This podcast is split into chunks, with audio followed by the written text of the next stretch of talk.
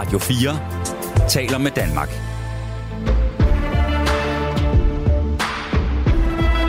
Velkommen til Genau.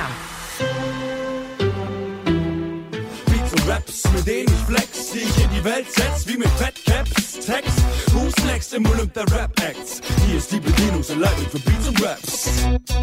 Velkommen tilbage til denne fjerde udgave af Genaus sommerspecial om tysk rap, hvor PDB og jeg tager dig på en tur igennem den tyske hiphop-verden. På sin vis er det ganske passende, at det her er program 4, fordi vi skal blandt andet tale en masse om de fantastiske fire. Dem vender vi tilbage til lige om lidt, fordi vi er kommet til Stuttgart nu, Pede. Ja. Det er, kan jeg jo godt allerede afsløre, bliver noget af en kontrast i forhold til, hvad vi har talt om det foregående program om øh, Frankfurt. Det vil nærmest øh, to ret store modsætninger, på trods af, at øh, jeg har læst mig til, at Haftbefæl faktisk har bygget et hus i nærheden af Stuttgart, fordi, hans, øh, fordi hans kone åbenbart øh, kommer fra den egen. Øh, Ja, altså, øh, da vi gik i gang med at planlægge de her programmer, der kom du jo med den, synes jeg, ret fede idé, at vi skulle gøre det geografisk. Og så sagde du, første program skal handle om Berlin. Ja, sagde jeg. Tænk på alle de navne, jeg kender fra Berlin. Andet program skal handle om Hamburg. Ja, tænkte jeg endnu mere. Alle de fede navne. Tredje skal være Frankfurt. Åh, oh, den gyldne melankolske hiphop. Og det fjerde skal være Stuttgart. der var du sådan lidt... Mm, Ja, Fordi, Kan vi lave Berlin en gang til? Det er rigtigt, at jeg kan komme i tanke om nogle enkelte acts, som jeg ret godt kan lide fra Stuttgart. Men jeg må også indrømme, at de stikker i øst og i vest. Hvor at jeg synes, ved de andre regioner kunne vi ligesom udpege en signaturlyd. Ikke fordi alle nødvendigvis følger den formular eller noget, men der er ligesom nogle gennemgående træk, som man kan identificere. Det kan man ikke med Stuttgart. Og jeg tror måske en af årsagerne til, at der ikke rigtig blomstrer en, øh, en, en sådan lidt homogen øh, lyd inden for det her område, er, at da Fantastic 4, som vi kommer til at tale om meget mere lige om lidt, de bryder igennem, der bliver de jo udskældt fra mm. alle de andre byer. Og den modstand har måske gjort, at scenen begynder at skyde i så mange forskellige retninger efterfølgende. Det, det tror jeg helt klart er en del af, af forklaringen, ikke? fordi noget af det paradoks, øh, tror jeg godt, man kan kalde det, vi skal omkring i det her program om, om Stuttgart og, og rap- og hip-hop-scenen i Stuttgart, er jo lige præcis, at på en måde kunne vi, hvis man havde lavet det her program ikke øh, geografisk, men kronologisk, skulle vi jo faktisk være startet i Stuttgart. Ja. Fordi det er Stuttgart, der sådan for alvor formår at komme ud i den brede tyske befolkning. med det er helt de klart, fantastiske fire. det er helt klart ikke der, hiphoppen begynder i Tyskland, men det er der, den bliver stor.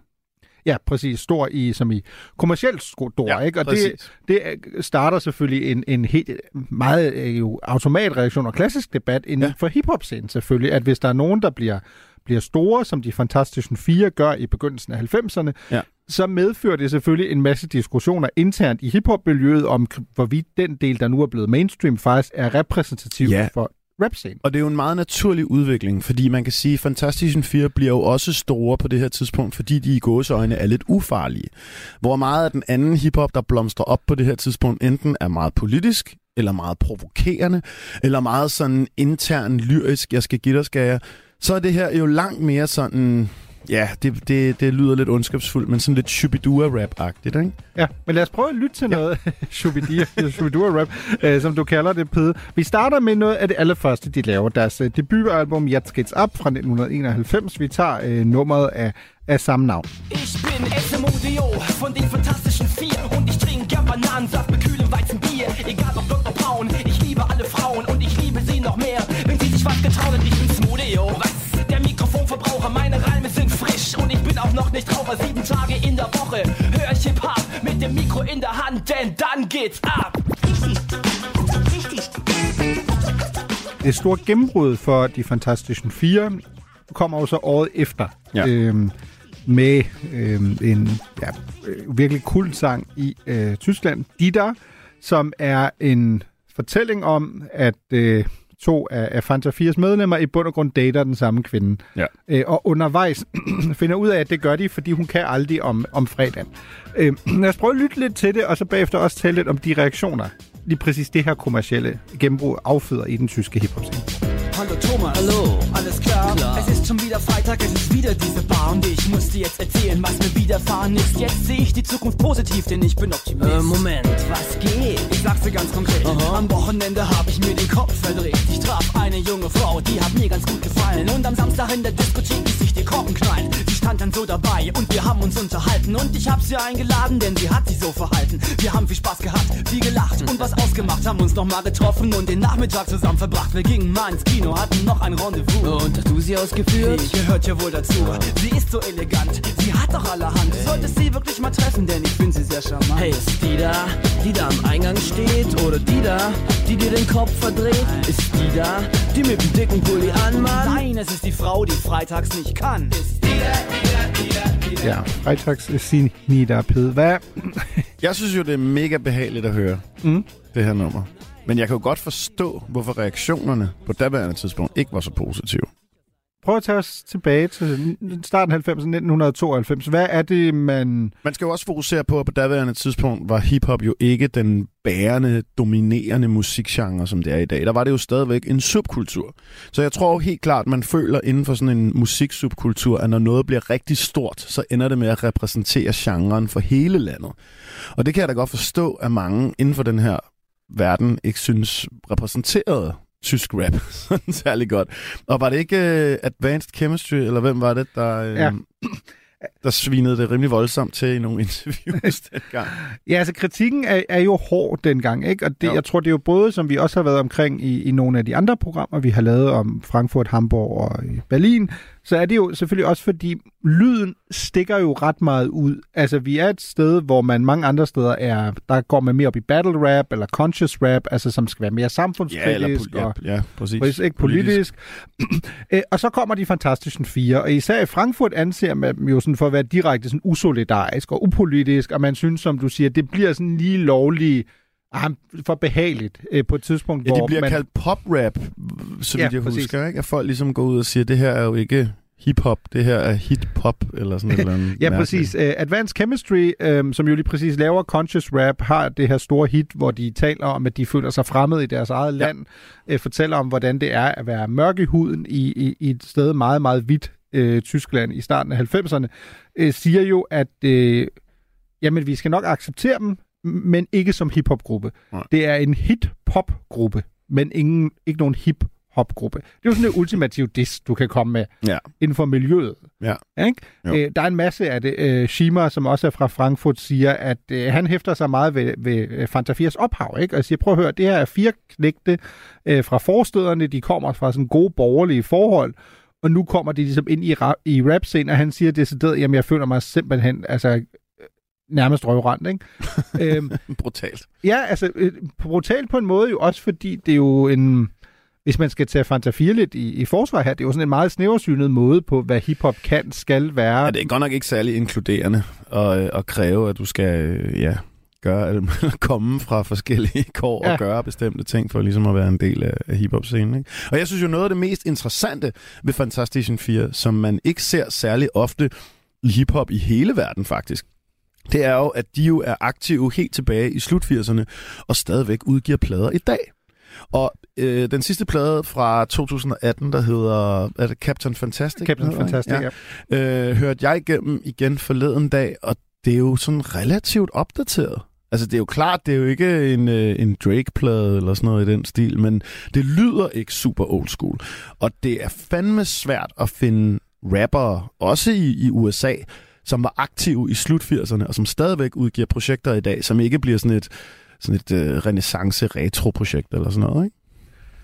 Jamen, der er jo også noget over det, som du siger. Det ene er jo langtidsholdbarheden, ikke? Jo. At uanset om man så vil kalde dem for en hip-hop-gruppe eller hip-hop-gruppe, jeg synes egentlig Torch, der er en del af Advanced Chemistry, egentlig siger det meget fint, at øhm, for ham er det god popmusik, men ikke hip-hop, men det er det, der musikmæssigt kommer tættest på hip-hop. Det er sådan Ja. hans opfattelse af Ja, det, ikke? true, det er måske meget Øhm, men der er vi jo tilbage til det, er også derfor, jeg synes, vi med vilje skulle høre to meget forskellige numre. Et Ja. fra debutalbummet, og så det første store kommercielle gennembrud, er jo, at Fanta 4 hopper jo også ind og ud af de her øh, definitioner, som er svært at sætte på formel. Ikke? Fordi jo. jo. Efter, at, efter debutalbummet kommer der en del album, som går tilbage groft sagt til de her mere hip-hop, øh, true-agtige rødder. Øh, nogen vil sige, at de har jo aldrig forladt dem, de har bare haft et kommercielt gennembrud. Ja. Øh, så kommer så til gengæld jo, hvis vi går øh, til 95, så kommer øh, albumet Lavskift, som jo har det næste store kommercielle hit, som hedder Zis Væk, som på mange måder, det kan godt være, du igen kommer til at sige, at det er behageligt, men lidt går ind i den samme rille som de der, ikke? Fühlst dich nicht nur allein, Mann, du bist es. Drum lass das Gejammer sein, denn so ist es nun mal auf dieser Welt. Auch wenn's dir nicht gefällt, schaust du da deinen eigenen Film und bist dein eigener Held. Ja Mann, irgendwie hast du ja recht Und trotzdem geht's mir schlecht Echt beschissen, denn ich möchte mal wissen Welcher Film auf dieser Welt einen Oscar erhält In dem die weibliche Hauptrolle fehlt Denn sie ist weg Weg Altså, det er jo, det er jo en gennemgående diskussion mm. i, uh, i hiphop, og især før i tiden. Måske ikke lige så meget i dag, men især før i tiden, det der med, når man, er det fordi hiphoppen er blevet for poppet, eller er det fordi poppen har taget for mange ting fra hiphop, ikke? Mm. Så jeg kan jo sagtens forstå det her, fordi genrekonventioner er jo ikke sådan øh, absolute. Musik ændrer sig jo over tid, ikke? Altså, så jeg kan jo godt forstå, at den her diskussion ligesom opstår. Men nogle af de ting, der er fantastiske ved de Fantastiske Fire, er jo også, at de bruger jo ikke bare det her ret store kommercielle gennembrud, de får til ligesom at, øh, at, at, at hvad skal vi sige, promovere deres egne projekter og komme videre med egne ting. De opretter jo også et pladeselskab under Sony, som bliver meget succesfuldt med at skubbe andre rap acts ud. Og det er jo, hvad kan man sige, ja, godt for tysk hiphop i det hele taget, hvis man skal sætte sådan lidt en, øh, et øh, helikopterperspektiv på det, ikke? Ja, fordi det du henviser til er, at øh, efter vi har øh, Sis væk fra 95, så begynder øh, Fanta 4 så småt at gå soloveje, som det jo ofte er. At øh, kunstnere begynder at lave lidt deres egne øh, projekter, og en del af fællesprojektet bliver dog, at man laver Form Music i, som en underafdeling i Sony i 1996. Ja.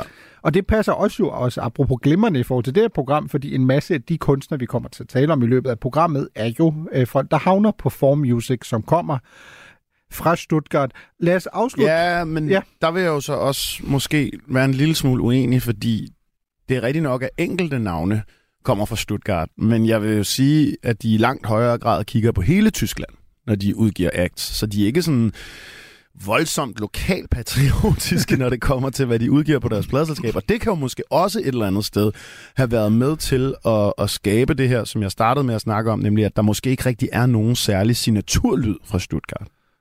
Ja, det har du helt klart ret i. Altså, øh, det bliver jo sådan symboliseret på en eller anden måde også i 2004 ved, at man så faktisk flytter Form Music fra, fysisk fra Stuttgart til, til Berlin-Kreuzberg. Ja, det, at, det er interessant.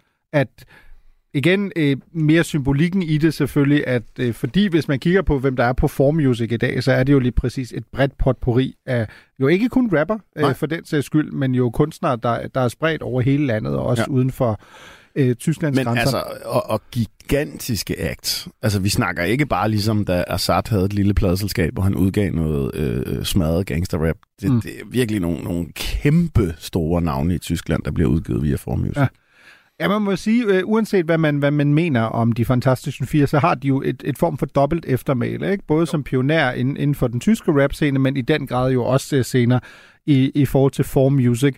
Lad os øh, slutte med, øh, fordi Fanta 4 får jo også den ære i 1999, at man øh, som de første tyske rapkunstnere overhovedet får en MTV Unplugged. Øh, det er jo alligevel øh, meget, meget hurtigt at få den. Ikke? Du skulle normalt jo have været, apropos en meget berømt tysk popmusiker, for at få den.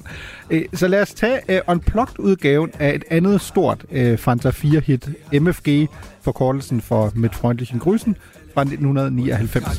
DVU, AKW und KKK, RHP, USW, LMAA, PLZ, UPS und DPD, BMX, BPM und XTC, EMI, ADAC, DLRG, Ojemine, EKZ, RTL und DFB, ABS, TÜV und BMW, KMH, ICE und SED, PVC, FCKW, ist nicht okay. Yeah. MFG mit freundlichen Grüßen. Die Welt liegt uns zu Füßen, denn wir stehen drauf. Vi øh, kigger nærmere på nogle af, af de lokale øh, acts fra, fra Stuttgart, der blandt andet kommer ind under øh, Fanta 4's vinger på Form Music, skal vi dog lige lave en afstikker til Massive Tøne, som jo øh, bryder igennem øh, et par år efter, at øh, de fantastiske fire for alvor rammer den brede tyske scene. Født og opvokset i Stuttgart. Øh, debutalbummet Kopfnicker bliver den dag i dag betragtet som en, en klassiker inden for den tyske øh, rapgenre. Og vi kommer også relativt hurtigt til at høre, at, som du også har været inde på, Pede, at det er svært at sætte Stuttgart-lyd på formel. Ja. Så lad os prøve at lytte Her. til Ja. noget af det lige om lidt. Men øh, endelig. Ja, hvis, hvis jeg skulle prøve at beskrive Massive Tøne, især i starten, så er det jo mere sådan en organisk New Yorker hiphop. Og øh, hvis man skulle sammenligne det med noget på vores breddegrad, på daværende tidspunkt, vil jeg sige, de var lidt en tysk pangdang til den gruppe, der hedder Hvid Chokolade. Hvis der er nogen, der kan huske den øh, gruppe, der var stor i 90'erne og 0'erne i Danmark. Lad os øh, lytte til noget tysk chokolade. Ja. Willkommen in der Mutterstadt, der Motorstadt am Neckar. Mecker für Rapper, zu viele meckern. Ich hasse den Banker, der beim Kepler, Straßenchecker, ein Päckchen Gras sucht. Abends gediegen in Ports Boutique mit dem Sektglas ruft und sagt, dass er seine Stadt eigentlich gar nicht mag. Er kenne Wien, kenne Prag und müsse endlich fliehen und nach Berlin ziehen. Stuttgart sei für ihn nur kulturelles Brachland. Brachland, hast du meine Tassen im Schrank? Ich mach meinen Urlaub hier, nicht mit der LTU. Ich setz mich in die U6 bis zum Schlossplatz. Hol mir beim Udo Snacks oder Falafel. Beim Vegi Voodoo schmeckt's dazu. Stuttgarter Hofbräu, mein Homie Max trinkt Becks nachts. Bei klarem Wetter Det er jo virkelig old school, ikke? På øh, klassisk, øh, nogle unge gutter, øh, alle sammen jo sådan i slut, øh, teenager, slut, slut 19-20 stykker, som fortæller i bund og grund jo om, om deres liv i Stuttgart, ikke? Hvad, hvad laver man? Øh, hvem hænger man ud med? Hvad, hvad lytter man til? Synes, synes du stadig, er det sådan, er det sådan når, du, når du hører Mutterstadt, som jo, det er jo deres hyldes til deres, til deres hjem, hjemstavn i, i bund og grund. Ikke? Allerede der, apropos, har vi jo nogle af, af de kunstnere med som features, som vi kommer til at tale om mere i programmet. Også Afrop, øh, blandt andet Maximilian. Øh, en del af, af det sådan kunstnerkollektiv, kan man jo godt kalde det, øh, de kolchose, som er Jo, meget men- mere modsat Fanta 4, meget mere også, der er, no, der er noget politisk og, og socialpolitisk bevidsthed i Ja, de altså- her kunstnere. Og nu siger du old school, men jeg vil jo stadigvæk sige, at det repræsenterer en anden æra end Fantastic 80 øh, lyd på det tidspunkt lyder som. Ikke? Altså, så det er rigtigt nok, at med 2023-briller, så er det ret old school. Men på daværende tidspunkt, der lyder det jo lidt mere som sådan en frisk New Yorker-lyd i forhold til, hvordan Fantastic 4 lød, ikke? Noget af det, jeg synes, der er, der er virkelig interessant i forhold til Massive Tøne også her, er, at når vi går fra øh, Kopfnicker, øh, debutalbummet i, i 1996, øh, kommer det videre til næste album, Überfall, som kommer i 1999. På det tidspunkt er Massive Tøne blevet, blevet signet på et, på et størt, øh, på et major label, kommer med, med Yberfald, som jo også får virkelig, virkelig gode anmeldelser.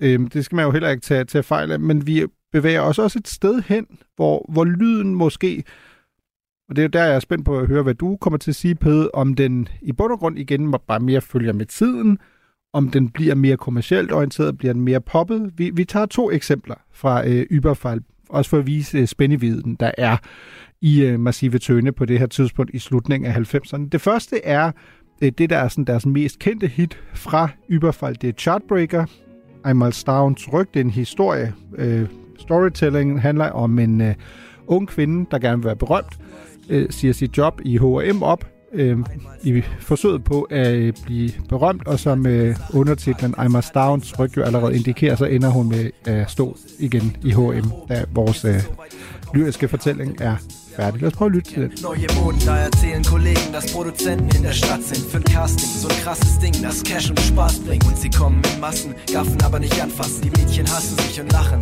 machen sich zum Affen. Darf ich dich was fragen? Träumst du an manchen Tagen von großen Shows, ausverkauftem Haus und tosendem Applaus? Pass auf, ich bring dich groß raus. Und sie heult und freut sich. Ja, du bist mein Gesicht 99. Denn nicht jedes Mädchen kann sich so edel bewegen und hat eine Mähne wie Schweden. Du musst nur tanzen, wenig reden, aber nicht singen. Man kommt bloß weiter mit Ghost Singer und Ghostwriter. Ist alles soweit klar, dann unterschreib was. Was Glück Oder verarschen am Stück. Sie hat jeden gebraucht. Einmal da und zurück. Was Pech. Was Glück. Fortælling om øh, at prøve at forfølge sin drøm, øh, blive berømt, gå, øh, gå i seng med hvem som helst til højre og venstre, og inde i H&M igen. Dengang begynder anklagerne jo så småt, vi er jo sådan tilbage, jeg tror, sådan et klassisk dilemma, som vi også talte om lige før med Fanta 4, når du begynder at blive kommerciel øh, succesfuld, så kommer sell-out-diskussionen, ikke? Er, Jo, du, er altså- du blevet det? det, med mine øjne, vil jeg helt klart sige, at det her er jo ikke et, et sell-out-projekt. Altså, de inspirationskilder, de har haft fra USA på daværende tidspunkt, laver jo nogenlunde samme hiphop, og det er jo stadigvæk med breakbeat-trummer, og øh, jeg tror noget af det, man i bund og grund kan høre på den her plade, som er anderledes fra de ting, de udgav før, det er jo, at der er kommet højere budgetter. Altså det er jævnt bedre indspillet, det er bedre mixet, der kommer en større renhed i lyden, når du ligesom har nogle øh, bedre muligheder for at indspille din musik. Mm. Især når vi går helt tilbage i 90'erne, hvor øh, studier jo var hamrende dyre i forhold til, hvad de koster i dag. Ikke? Så det er jo en, en ret naturlig udvikling, at det hele bliver ligesom lidt mere renset og lidt renere i lyden, men altså, jeg synes, øh, jeg synes det er hårdt at, at kalde Massive Tøne for et, øh, et sellout-projekt. så, øh. Ej, jeg, kan, jeg kan godt følge dig, også fordi øh, vi jo igen med vilje tager, tager to numre her for også at illustrere, at måske handler det mere om, som du siger, budgetter, fordi et, et andet nummer, jeg har taget med, Rap Game, øh, som har et amerikansk feature, illustrerer jo måske lige præcis mere. Nu er der et større budget, nu kan man faktisk tage til USA, få nogle amerikanske features, end måske faktisk lave den lyd, man hele tiden gerne vil have lavet, hvis man havde haft råd til det. Massive Tøne starter jo i øh, midten af 90'erne med, at øh, den ene smider er i gang med at tage studentereksamen, ikke? siger, Nix, jeg skal prøve at lave musik, den næste er i gang med at tage en uddannelse, Nix, jeg vil prøve at lave musik. Øh, budgetterne er også derefter, ikke? Jo. Øhm, så man tager ligesom det, man kan få fat i. Og nu har vi faktisk måske øh, et budget til, at vi kan høre, hvordan det lyder, hvis Massive Tøne måske både følger med tiden, men øh, også øh, laver den musik, de gerne vil. Lad os prøve at lytte til Rap Game. haben die Connection, sorgen für Action in Europa. Ich vergolde mein Talent oder mach Platin mit Blase, Blase, Afro-Latino, Wahnsinn. Kein Problem, Mann, ich nehm, was ich nehmen kann, alles nach Schema. Ich weiß, dass wir das Thema Nummer eins sind, der Geheimtipp. Hier nichts Falsches einbild, wir sind uns einig, dass uns niemand klein Yo, we play for keys, rock you to sleep, your body leave two inches off the ground, flesh wounds run deep, like meditation. It's stimulation in my occupation. Me and Master Tone combine like United Nation. To be alone when we swarm, give you a force sense of security, relying on your firearms. Your team clean pores. when I cream yours, put on clean drawers. I'm giving free rides through hospital corridors. Jeg er til gengæld spændt på, hvad du kommer til at sige til deres næste album, som kommer i begyndelsen af nullerne, MT3 fra 2002. Fordi der begynder sellout-diskussionen for alvor at tage fat med Massive Tøne, fordi, øh, blandt andet fordi bandet på det tidspunkt får sit største, øh, i hvert fald kommercielle hit, øh, Cruisen, som er en hyldest til alle dem, der godt kan lide at tune deres biler og køre lidt for stærkt. Øhm, øh, så jeg, jeg tror, at vi skal faktisk bare lytte til det, og så kan vi tage den snak bagefter, fordi lyden i hvert fald er anderledes, end det vi har hørt. Musikvideoen er Musikvideoen skal man heller ikke snyde sig selv for. Drück auf die Tube, rock die Bude, jede Bulle wird sauer wie ne Gurke, wenn ich Hut pup pupe. Also kratz ich geschickt die Kurve wie ein Schurke, denn ich hab keinen Bock auf Punkte in Flensburg. Also runter mit dem Tempo, dann cruise, cruise, cruise. Ich mit 2002, eine Drehung pro Minute, auf der Suche nach der Stute und geh Pufe. Mit 200 PS nehme ich jede Puppe genau unter die Lupe. Ist sie brüdeölig, ihr Getriebe mit viel Liebe. Ich zeige meine Einspritzpumpe, weich nie ab von der Route und dreh noch Wir eine sind Runde. die Coolsten, wenn wir cruisen, wenn wir durch die City düsen. Wir sind die coolsten. Man kan sige, at det, der er interessant ved deres udvikling her, er jo sådan set bare, at de følger med, hvordan New Yorker-scenen udvikler sig. Altså, hvor de i 90'erne sikkert havde nogle forbilleder som Tribe Called Quest og øh, Jungle Brothers og øh, De La Soul og sådan noget, så er de nu oppe og lytte til acts som øh, Diplomat, øh, Rockefeller, JC, alle de her ting. Hvor at, altså, man kan sige, hvis de laver en i bund og grund øh, tysk variant af, hvad der sker på New Yorker-scenen, så er det her jo en ret naturlig udvikling. Så jeg kan, jeg kan sagtens forstå, hvorfor de lige pludselig begynder at lyde på den her måde, men det er jo klart, at hvis man som hiphop-purist eller sådan noget, mm. er flasket op med, at de skulle lyde langt mere som en øh, A Tribe Called Quest-plade, så er det her et skift, som kan være svært at fordøje. Ja, også fordi, at... altså, jeg kommer ikke til at hate på, på Massive Tøne, fordi jeg er jo født og opvokset med blandt andet Cruisen elsker sangen stadig, kan den stadig udenad, for, for, det, for den sags skyld. Så det er jo lyden af ungdom. Ikke? Og jeg tror, at dengang jeg var ja, 2002, så jeg var 16, ikke? Det, jeg synes, man tænkte, jeg gik ikke så meget op i den der sellout-diskussion og, og så videre. Men det er jo klart, som du siger, hvis du er puritaner, du har lyttet til Massive Tøne første gang, når du hører, da du hører Kopfnikker i 96, og så synes du bare, at det altid skal lyde sådan. Ja. Fordi det er Massive Tøne. Jamen, så er vi jo inde i den der diskussion, okay, men så kan det godt være, at du sådan er øh, autentisk, men du følger bare heller ikke med tiden. Det er måske også lige lovligt svært at forvente. Jeg synes, noget af det, der også gør det svært i forhold til at blive klog på Massive Tøne her, er, at selve albummet spænder bare enormt bredt. Du har øh, Cruisen, og en del af den sådan latterliggørelse skyldes jo også bare, øh, Flair sagde det jo på et tidspunkt meget fint, altså det der med, når tyske rapper begynder om, at rappe om ting, som amerikanske rapper gør hele tiden, men du faktisk lige pludselig kan forstå, hvad de egentlig rapper om, så kan det jo godt nogle gange blive sådan lidt, uh, uh, uh, uh, ikke? Øh, hvis man for eksempel som tysker ikke nødvendigvis er på så højt engelsk niveau, at man faktisk forstår vers efter vers efter vers, og så, så virker det måske bare nogle gange lidt, lidt opsat, som du siger, videoen er fjollet. Ja, og, og, og det er jo i det hele taget en sjov vinkel på tysk hiphop, fordi hvor vi i Danmark jo er vanvittigt gode til engelsk, og har øh, i hvert fald fra barns ben af alle sammen nærmest set amerikanske film og amerikansk tv og sådan noget, så, så var man jo i Tyskland offer for det her med, at alting blev eftersynkroniseret. Og hvis man vil se noget tåbeligt, så kan man prøve at google nogle af de få interviews, der ligger på YouTube, hvor at tyske rappere bliver, taler engelsk. Og det er altså nogle gange en, en ærgerlig oplevelse. Der ligger et, et temmelig episk øh, kollega-interview, hvor han er i Los Angeles eller sådan noget, hvor det lyder som, altså, det lyder som en dårlig parodi, når han taler engelsk. Ikke? Altså, det lyder som allo, allo, eller sådan noget. Øhm, lad os lytte til et andet nummer fra MT3-albummet, Deutschland, Deutschland, som lige præcis er meget mere socialkritisk, meget mere politisk. Øh, jo en, øh, en sang, der, der handler om det, som Massive Tønde opfatter som en højere drejning i det tyske samfund, en, øh, et stærk afstandtagen fra, fra nynazister. Ja. Og det synes jeg jo også bare er, er fair, at man som artister gør, at når du så udgiver en plade, så skal du nemlig vise en hel masse forskellige sider af dig selv. Man kan sige, nu til dag, så er det jo ret normalt, at artister kun udgiver singler på streamingtjenesterne, og så kan det godt ende med, at det bare bliver det samme udtryk, der bliver genudsendt igen og igen og igen.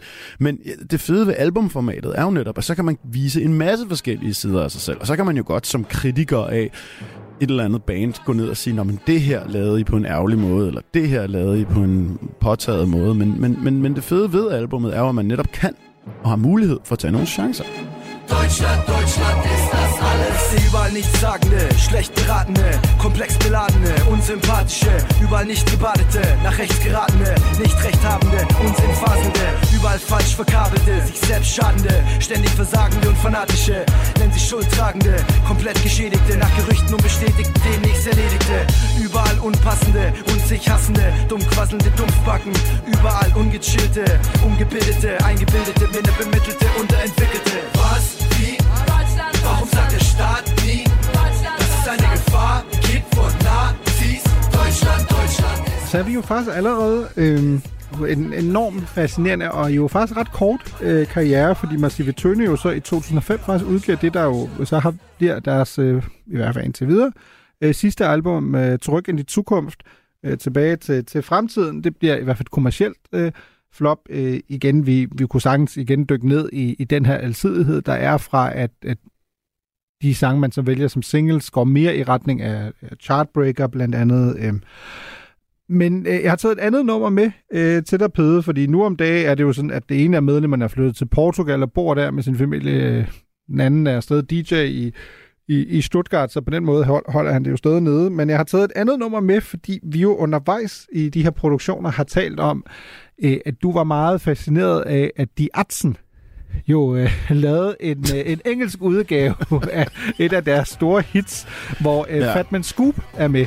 Øh, og gæt hvem der også er på de Massive Tønes sidste album. Det er nemlig også Fatman Scoop oh, nej. på Come Sean Baby. Du kan allerede høre, det, det bliver monotont det her. Ladies, Move. Jungs, Move. Leute, Move. Okay, komm schon, Baby, beweg das. Hokus Party-Modus. Los geht's, Prost, komm, start die Phonos. Hokus Pokus Fidibus. Wir bleiben im Ohr wie ein Tinnitus. Ja, hier bonzen Kokos und tausend Prodos posen für Fotos. Mit großen Logos, doch wir tragen die Krokus auf Polos. Hier bonzen Popos so von unten nach oben wie Jojos. Im Rhythmus der Strobos, Disco-Kugeln drehen, hier tobt der Globus. Was ist hier los? Ich steh bloß im Fokus. Machst uns den Vorwurf, wir sind doof und niveaulos wie Pornos. Keine Methoden, unser Motto ist Hokus Pokus. Schau, die Leute proben, die Strophen und Bogen auf Drogen zum Chorus. Ja, vi skal lave råbmusik på et tidspunkt, ligesom Fatman Scoop, Pede, hvor vi faktisk bare råber hele tiden. Det er jo altså, det er en meget øh, interessant øh, forretningsmodel, som Fatman Scoop har fået øh, opbygget der, øh, og her fik vi ham så lige med Massive Tøne. Du lytter til Genau på Radio 4. Vi går øh, fra øh, en råbende Fatman Scoop til Afrop, som tror måske faktisk, ja, måske sammen med Frank Kubrick, som vi også skal tale øh, om senere, måske det faktisk er min favoritkunstner, tror jeg, fra Øh, Stuttgart, kommer til, til Tyskland i en meget ung alder. Hans forældre er, er flygtninge fra Eritrea. Han øh, bliver, ender med faktisk lige at krydse øh, Middelhavet, inden han så bliver født i Italien. Så kommer familien hurtigt, eller ham og hans mor kommer så op til Tyskland, hvor faren allerede venter. Og han ender altså med at vokse op i Stuttgart, hvor han jo allerede i en ung alder begynder at hænge ud med, med de her typer, Massive Tøne, Freundeskreis, som vi ikke kommer til at tale om her, men som er øh, sådan mere soul, øh, R&B øh, indslag fra øh, Stuttgart, øh, som især er stor i, i slutningen af 90'erne, som man kan tjekke ud, hvis øh, man har lyst til det. Men Afrop kommer sådan for alvor inde på scenen i, i midten af 90'erne. Han begynder at være feature på mange af øh, Massive Tøne, Freundeskreis, og så i 1999 kommer han så med sit øh, debutalbum Rolle med Hip-Hop, øh, også en, en klassiker i, øh, i tysk rap-historie, og har en øh, for sin første stør, større kommersiel hit med en af vores venner fra, fra Hamburg-programmet, Ferris MC, Yay. som øh, noget, noget af en kombo, de to. Men øh, de to øh, kalder simpelthen sig selv for Reimemonster, og det bliver så det, som man i hvert fald i øh, en af anmelderne kalder det øh, tysk raps officielle hymne for året 1999. Schönen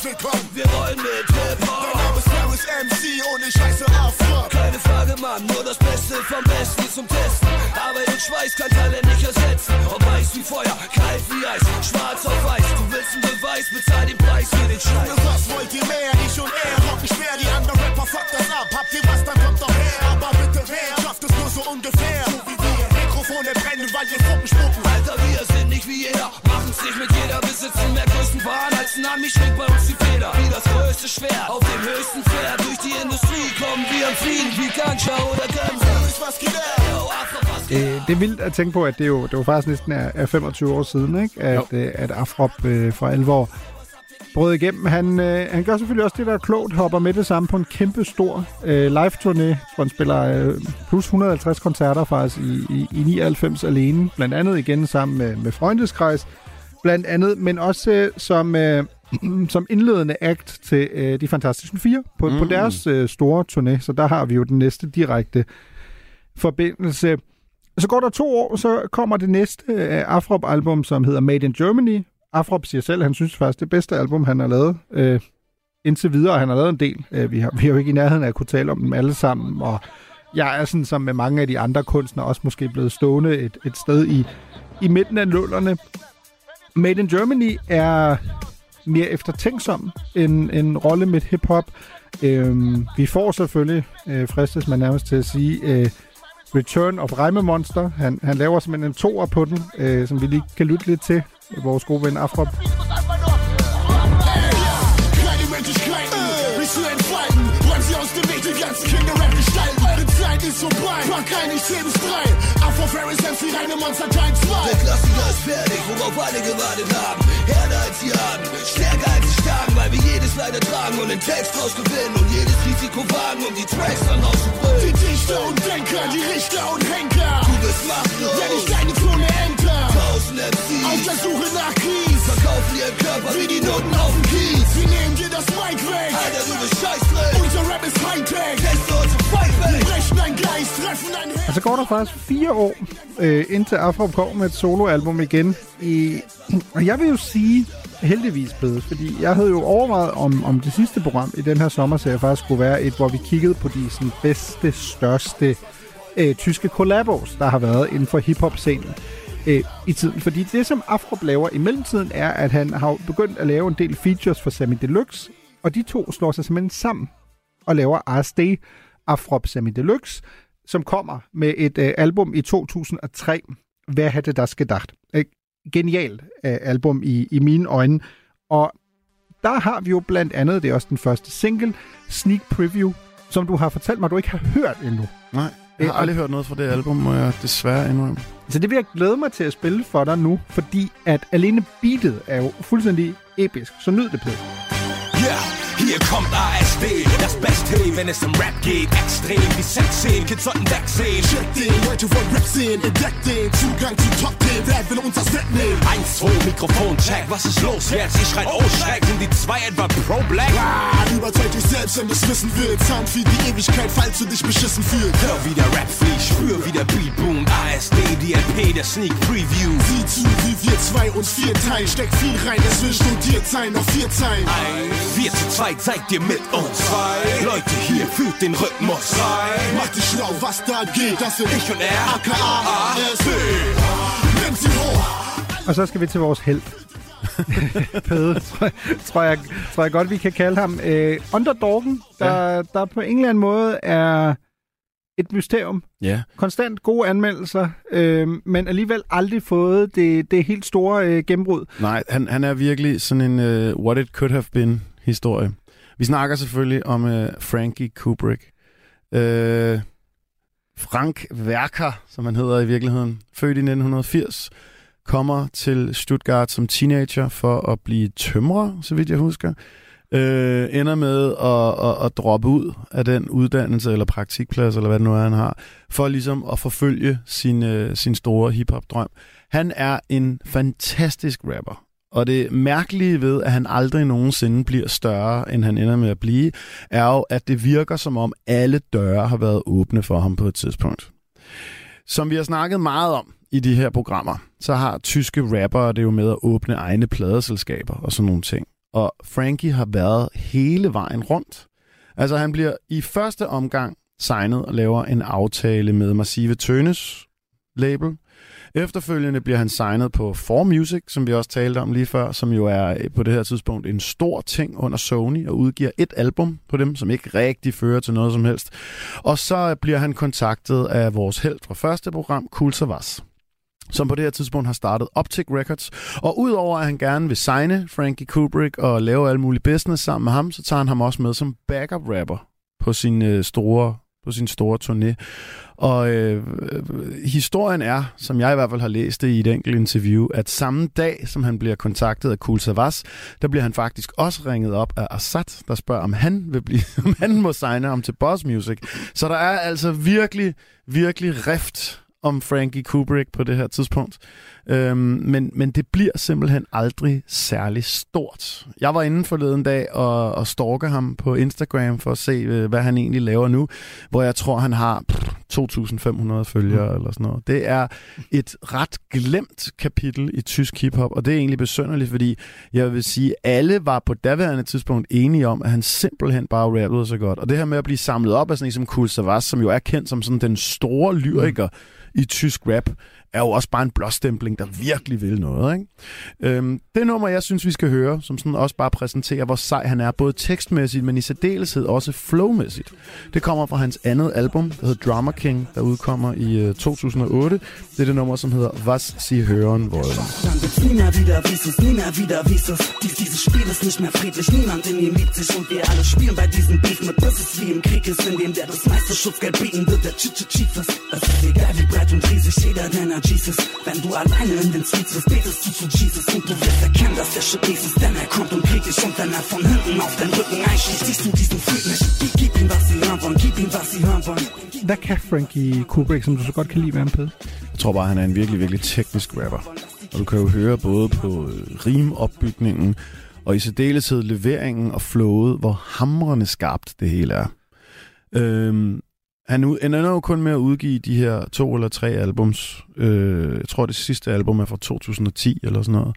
Øhm, men som jeg nævnte lige før, så var jeg jo inde og tjekke, hvad han laver nu på Instagram, og der kom faktisk en EP sidste år ud af ingenting, som hedder øh, Halbside, som øh, man kan gå ind og tjekke, hvis man har lyst mm. til at høre mere, men altså, det er bare et mysterie, at den her rapper, han aldrig nogensinde rigtig blev til mere. Men en af grundene til, at jeg synes, vi skulle høre det her nummer, var Se Høren Volden, som er et, et fedt nummer i det hele taget. Det er også bare, at man kan høre, hvor vild han er til at skrive i en slags flow-melodier.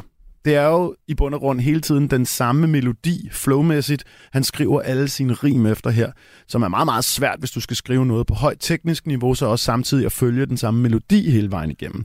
Og det leder egentlig meget fint over til, hvad han laver i dag udover at udgive nogle, nogle små Mm. projekter, det er nemlig, at han er blevet det, man inden for rap og hiphop kalder ghostwriter for en hel masse sangere. Det vil sige, at han skriver forskellige store øh, tyske artisters tekster, og har simpelthen hjulpet på den måde. Blandt andet øh, ham, der hedder Juni, som øh, man jo både kan høre som en stor sådan, tysk popsanger, der også har øh, gæstet Sidos øh, forrige album og sådan noget, men som også er skuespiller. Hvis man har set den serie på Netflix, der hedder Dogs of Berlin, så spiller han en af, en af hovedrollerne og sådan noget. Så man kan sige, at Frankie har måske fundet en, øh, en plads til sig selv mere bag kulisserne, end nødvendigvis som, øh, som frontmand, hvilket jo er meget fedt egentlig. Ja, du kan selvfølgelig, som du siger, der er jo selvfølgelig også nogen, der sådan groft sagt skal være vandbær, eller skal være lidt i, i, i baggrund. Det er selvfølgelig enormt ærgerligt, når det... vandbær er måske også sådan lidt hårdt et eller andet sted. Jo, det kan jeg godt forstå, du måske synes ikke Ja, var ikke fordi han holder døren for ham Nej, men, men, men det er selvfølgelig, selvfølgelig en skam, når man, når man selv er så stor øh, Frankie Kubrick-fan. ikke? Lad- Jeg, jeg har taget et andet eksempel med, som jeg også synes illustrerer det, du også fortalte i forhold til Vasi Hørenvolden.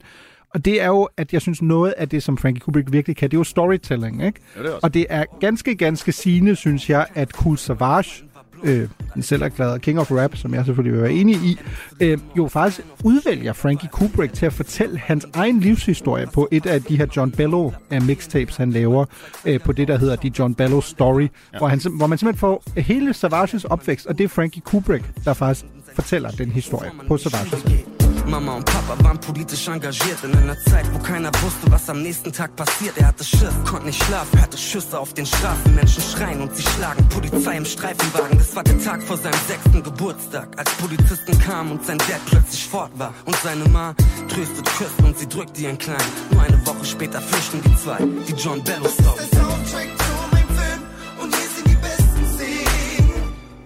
Ja, det, er- det er sådan en, øh, synes jeg, sådan en, en gåsehuds øh, øh, sang, ikke? fordi Frankie Kubrick bare er eminent altså til, til lige præcis øh, storytelling. Lad os vende lidt på jeg vil sige, også. Ja. Jeg vil sige, beat og omkvæd er måske ikke ældet så godt, synes jeg. Det var meget en, en æra, hvor ting lød på den der Ja, måde. præcis. I, i Men der kan vi så- generelt. Men teksten er fed. Den kan vi jo så tørre af på, øh, tørre af på, på Mo Mitchell, øh, heldigvis. er og ikke Frankie, Det der, er der stod for den.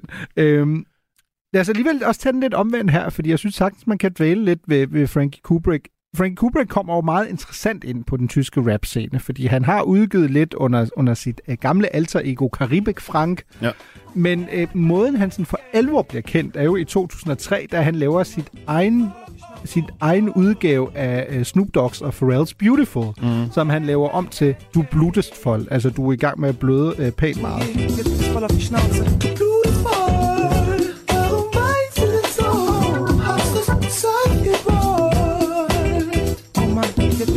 Ich voll Schnauze. Blutvoll, warum meinst du denn so? Hast du's Zeug gewollt? Oh je, jetzt bin ich voll auf die Schnauze. Ich glaub, du vertust dich. Sie will Kubrick, sieht mich auf dem Cover, verliebt sich und sucht mich. Spart Geld, ruft beim Booking an und bucht mich. Sucht mich nach dem Gig, leckt Altså, man kan jo sige, nu har vi talt meget om det her med, at det er lidt underligt, at Frankie Kubrick han aldrig rigtig bliver til mere. Men på det tidspunkt, hvor hans karriere den også går hen og nærmest stopper og går sådan i stampe, det er jo der efter det tredje album i 2010. Og det er jo også på det tidspunkt, hvor at pladeindustrien i hele verden har ret trange kår. Så man kunne godt forestille sig, at det måske egentlig bare hang sammen med, at det her det var et tidspunkt, hvor der var fantastisk mange artister, der ligesom ikke klarede den kommercielt. Og det er også bare, hvad, hvad der ja, skete for ham desværre. Jo, og så tror jeg også, øh, hvis man går tilbage til for eksempel øh, det første program, vi laver om Berlin. Altså, Kubrick kommer i, i 2003, øh, får lidt hype omkring sig, øh, og siger sig selv, at han er meget opmærksom på, at han skal lave et rigtigt album snart. Fordi han vil ikke blive kendt som ham, der lavede sådan lidt et fjollevers over, over Beautiful Nej. af, af Snoop og Pharrell. Ikke? Så han kommer over så med et album i, i 2004 med Ryggen til Vand, som igen jo viser den, den også den her bredde, han har. Jeg, jeg har taget et nummer med øh, der fra Superstar, øh, som vi lige øh, kan lytte til, men også allerede lidt som en lille advarsel i forhold til det. Det her kommer jo på et tidspunkt, hvor det, der lidt dominerer tysk rap på det tidspunkt, det er akrobalin. Det, det er hårdt, øh, og så kommer Kubrick fett wird. Die Kiddies warten, dass du warst der Man, Homie. Ich war grad elf und in der sechsten. Du warst weltweit in den Top Ten und B wie Michael Jackson. Ich war Fan von dir, denn du warst trendy und so cool, man. Jeder von meinen Kumpels wollte dancen können wie du, man. Der Haarschnitt und die Moves waren vielleicht leicht crazy, aber alle fanden's cool und schrien Ice Ice Baby. Mann, du warst bigger als Godzilla in dem Shit und wenn es Eminem nicht gibt, wärst du jetzt immer noch so big. Was ist passiert, man? Wo hast du all die Zeit gesteckt? Ich hab gehört, du hast jetzt Reds und wärst die meiste Zeit auf Crack. Was ist passiert, huh? Am Anfang lief der Shit. Det er stadig en mega fed sang, altså også fordi han jo i tale sætter så mange af de ting, der også foregår i, i rapmiljøet på den måde. Ikke? Han rapper jo. jo meget om lige præcis det der med, jamen alle tror, du er en fed rapper, indtil folk finder ud af, at du er fake ja. i bund og grund, som jo er en sådan... Og det er jo måske også en af grundene til, at han får så mange beefs på det her tidspunkt. Kommer op og skændes med så mange mennesker. Øh, den største af dem er vel nok hans beef med Farid Banger kollega. Mm. Ja, og det er jo meget faktisk atypisk, fordi at, at Stuttgart-miljøet jo faktisk har været kendt lige siden uh, Fanta 4 brød igennem, for faktisk ikke at være særlig særlig meget sådan optaget af battle rap. At der har ikke Nej. været mange sådan diss tracks fra Stuttgart Nej. Øh, mod øh, Berlin, øh, Hamburg. Faktisk tværtimod, især i forhold til Hamburg, jo øh, del, øh, del samarbejde. Jo, ja, ja. Ikke? Øhm, Men det er jo også interessant, fordi vi har jo snakket så meget om det her med, at der er ikke rigtig nogen signaturlyd fra Stuttgart. Og bare de projekter, de sidste par numre, vi har spillet her, stikker jo også i meget forskellige retninger. Jo, altså jeg har taget et citat med fra Thomas D. fra Fanta 4, som, som siger det her om Akrobalin i 2005, og det synes jeg passer ja. meget godt ind i den diskussion, vi også har haft i forhold til Frankie, der bryder igennem øh, på nærmest samme tidspunkt med en lyd, der er meget anderledes end Akros. Øh, der bliver han spurgt, hvad, hvad synes du om hele den her diskussion, der er om Flair og den generelle debat i tysk hiphop, om også især, som er blevet meget voldig i sin lyrik.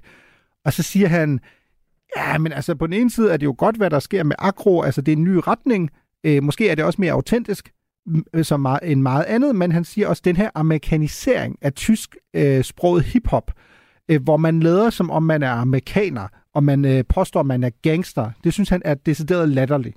Øh, og øh, man kan selvfølgelig godt lide Sido, og man kan grine lidt, men igen, altså, hvis man, man kan jo ikke tage det alvorligt øh, det, de laver. Og så siger han direkte, hvad Flair for eksempel laver, det synes han decideret er dumt. Øh, han mener, at det har ingenting med intelligens at gøre, altså det der med at provokere for nærmest enhver pris. Ja. Øh, og han synes, det er fuldstændig malplaceret. Øh, også hele de her diskussioner, hvorvidt Flair skulle være højorienteret, som vi også har talt om i, i afsnittet om Berlin. Ja. Men mere det der, at hvis man skulle sætte akro på formel, så er det øh, provokation for enhver pris. Helt bestemt det er jo ikke øh, Stuttgart-lyden, kan, kan, kan, kan vi godt afsløre. Det, det kan man godt sige. Og jeg, jeg, synes, øh, jeg synes også, det er værd at tage med, at jeg fandt en artikel, øh, hvor der blev talt om det her med, øh, hvorfor er hiphoppen ligesom aldrig rigtig blomstret sidenhen i Stuttgart, når man nu tænker på, hvor meget en pionerby det er i forhold til hiphop i Tyskland. Og øh, der var der nogen, der ligefrem påstod, at det var fordi, det simpelthen bare er for dyrt at bo i Stuttgart. Mm. Altså øhm, både selvfølgelig at bo der som privatpersoner, men også det her med at lege et studie, eller en natklub, eller et spillested, eller sådan noget. Det simpelthen er, er lejen, øh, der, der er for høj. Øh, det var en artikel fra 2020, som sagde, at, øh, at prisen på legemål om, i gennemsnit var 46 procent højere, end den var på det sådan nationale niveau på det daværende tidspunkt. Og det er jo interessant, fordi jeg tror, nu kender jeg ikke de præcise tal, men jeg tror, man næsten vil kunne sige det samme omkring Frankfurt, som jo også er en ret dyr by at bo i.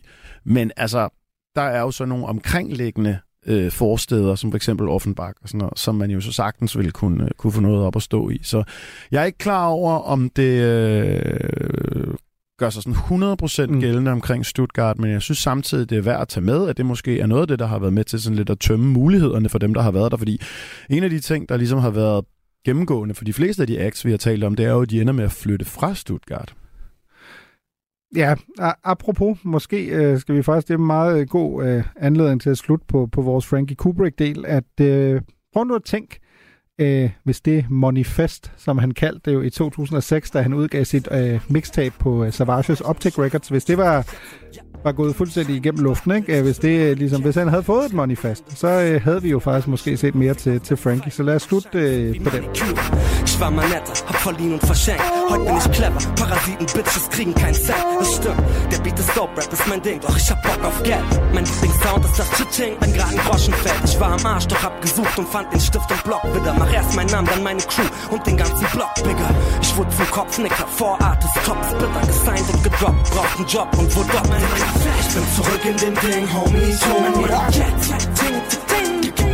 mir ein Cash. Text für Text, Rhyme für Rhyme. Ich will das jetzt, Stand für Stand, Shine für Shine. Manifest, bin zurück in dem Ding, homie. Det er faktisk ret svært, synes jeg, Pede, at introducere sådan vores sidste kunstner fra, mm.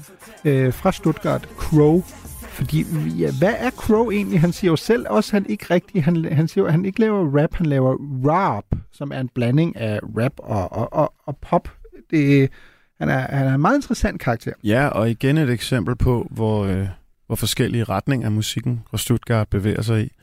Øhm, Crow er jo en... Øh, han hedder, han hedder Carlo i virkeligheden, og det er det, han ligesom har trukket sammen på en lidt underlig måde til sit kunstnernavn. Han er jo en øh, fyr, der lidt ligesom Sido gjorde i sin tid, har en maske på hele tiden. Men hvor Sido han havde en øh, dødningehovedmaske med en mikrofon ovenpå, så har han en lidt besynderlig pandamaske på hele tiden. og det lyder mere fjollet, end det ser ud, når han, øh, når han rapper med den. Han påstår selv, at han gør det for at bevare sin anonymitet, hvilket jo er, er fair nok et eller andet sted. Kender du historien bag, hvorfor det blev en pandamaske? Nej, faktisk Ja, den, er, den er ret grineren. Historien er, at øh, et, øh, et lokalt label i, i Stuttgart, der hedder Chimperator, de falder over ham øh, noget af han, musik, han har lavet på, på nettet, øh, så han bliver kon- kontaktet, det er virkelig, øh, vi er inde i de sociale mediers tidsalder, han bliver kontaktet på Twitter, og øh, Crow har, eller Carlo, øh, som han hedder, Carlo Weibel, han har på det tidspunkt åbenbart stor, han har ikke rigtig profilbilleder eller andet. Så han er en af de her sådan, brugere på sociale medier, der ikke har noget, noget billede af sig selv. Han bliver kontaktet, og så øh, får han at vide, at vi kan, godt lide din, vi kan rigtig godt lide din musik, og prøv at høre, øh, vil du ikke lave noget for os? Så skal han optræde på et tidspunkt. Og så siger labelet til ham, prøv at høre, vi synes faktisk, det er ret fedt det der med, at du ikke rigtig har en identitet, og folk ved ikke rigtig, hvem du er. Så øh, nu køber du en maske, og du får simpelthen lov til at vælge. og så siger han selv i et interview, at øh, jamen øh, okay, men så skulle jeg jo spille koncert, så måtte jeg jo finde en, så gik jeg ind i sådan en online shop, og det var ligesom den, der var sejest. Så der, derfor han ender med pandamasken. Der er ikke sådan en dybere mening, det var bare Okay. den sejeste, der var. Den, den er jo så til gengæld skiftet lidt ud gennem årene.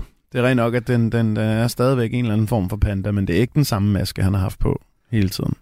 Hvis man spiller mange koncerter, så, så sveder man jo også temmelig meget på scenen, så jeg kan godt forestille mig, at man bliver sådan lidt halvulækker, hvis det var den samme maske, man havde på hele tiden.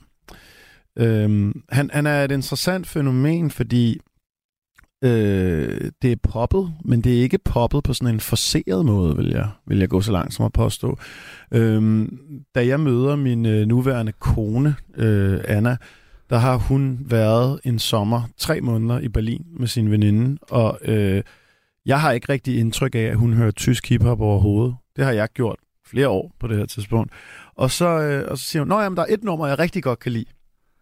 Og det er så et kronummer, som de har hørt vildt meget. Så det er, det er noget, der virkelig, virkelig har ramt bredt, til trods for, at jeg synes ikke, det sådan er, er poppet på en øh, ubehagelig eller forseret eller sådan skænger måde, som noget tysk pop-rap godt kan være. Jeg kan jo næsten gætte, øh, hvad for et nummer det er. Jeg går ud fra det Easy, som, lige, øh, Lige præcis. som er hans øh, store gennembrud, og hvor du og jeg i hvert fald jo også har talt om, at videoen er jo ret sjov, ikke? Ja. fordi han jo faktisk ikke rigtig selv, i hvert fald ikke optræder rappende i den. Nej. Fordi han øh, får en række kvinder til at rappe Ja. sine parts undervejs. Og det har du fortalt mig, det kunne du også godt tænke dig, måske selv at lave, men det er jo bare ret svært at gennemføre. Det, det kunne jeg forestille mig. Altså, øh, det, det er bare fordi, ideen er så simpel, men den fungerer så godt. Det her med Mm. mm. at have nogle, nogle forskellige kvinder. Øh, Det er en... øh, Jeg tror ikke, det er 100% one take, men det er i hvert fald nogle meget lange takes i videoen, øh, hvor det er nogle kvinder, der, der rapper hans tekster. Mm. Og jeg har en gang lavet en musikvideo for fem år siden, eller sådan noget i den stil, hvor det var en anden en, der skulle rappe mine tekster. Og bare hvor svært det er klippemæssigt efterfølgende at få det til at hænge sammen, sådan så det ser autentisk ud, at en anden person rapper alle dine tekster. Øh, det er svært. Så at skulle gøre det i one take, hvor det er forskellige personer, der skal tage over for hinanden, det må være været noget af en indøvningsøvelse. Ja, må ikke. Men fed video. Kro med uh, Easy. Gå ja. ind og tjek den på YouTube, hvis I vil se nogle smukke kvinder, der rapper en mand med pandamaskes tekster. Præcis. Tjek den ud. Det var i hvert fald alt øh, for, for den her gang. I hvert fald det her afsnit. Vi har jo heldigvis et tilbage, øh, Pede. Ja. Eller PDB, vil du så hedde. Og jeg vil hedde øh, Rmro, hvis jeg var Crow. Ikke? Så hvis jeg lavede mit eget navn om til det. Genialt. Men øh, ikke lige så street som, som Crow selvfølgelig. Hvad for en maske? Hvis du skulle optræde med en maske, Pede, hvad, hvad for en vil du så vælge? Hmm, det er et meget godt spørgsmål. Måske en Ninja Turtles maske. Sejt. Hvad for en af dem? Det er sådan lige det mest fjollede, jeg kunne finde på. Øh, Michelangelo. Ja, han er også min favorit. Okay, så optræder vi bare sammen med den. den samme masse. Leute sagen zu mir, Crow, das Genie, denn er float wieder wie dieser Hover und außerdem baut er die Beats, es ist Und dieser Typ hier vergleicht sich mit Jay-Z und scheißt auf die Blazy, denn ich häng ab mit Rockstars genauso wie AC. Chill im Bett mit ner Chick, die sieht aus wie die Sis von Beyoncé, doch eigentlich geb ich einen Fick auf Frauen wie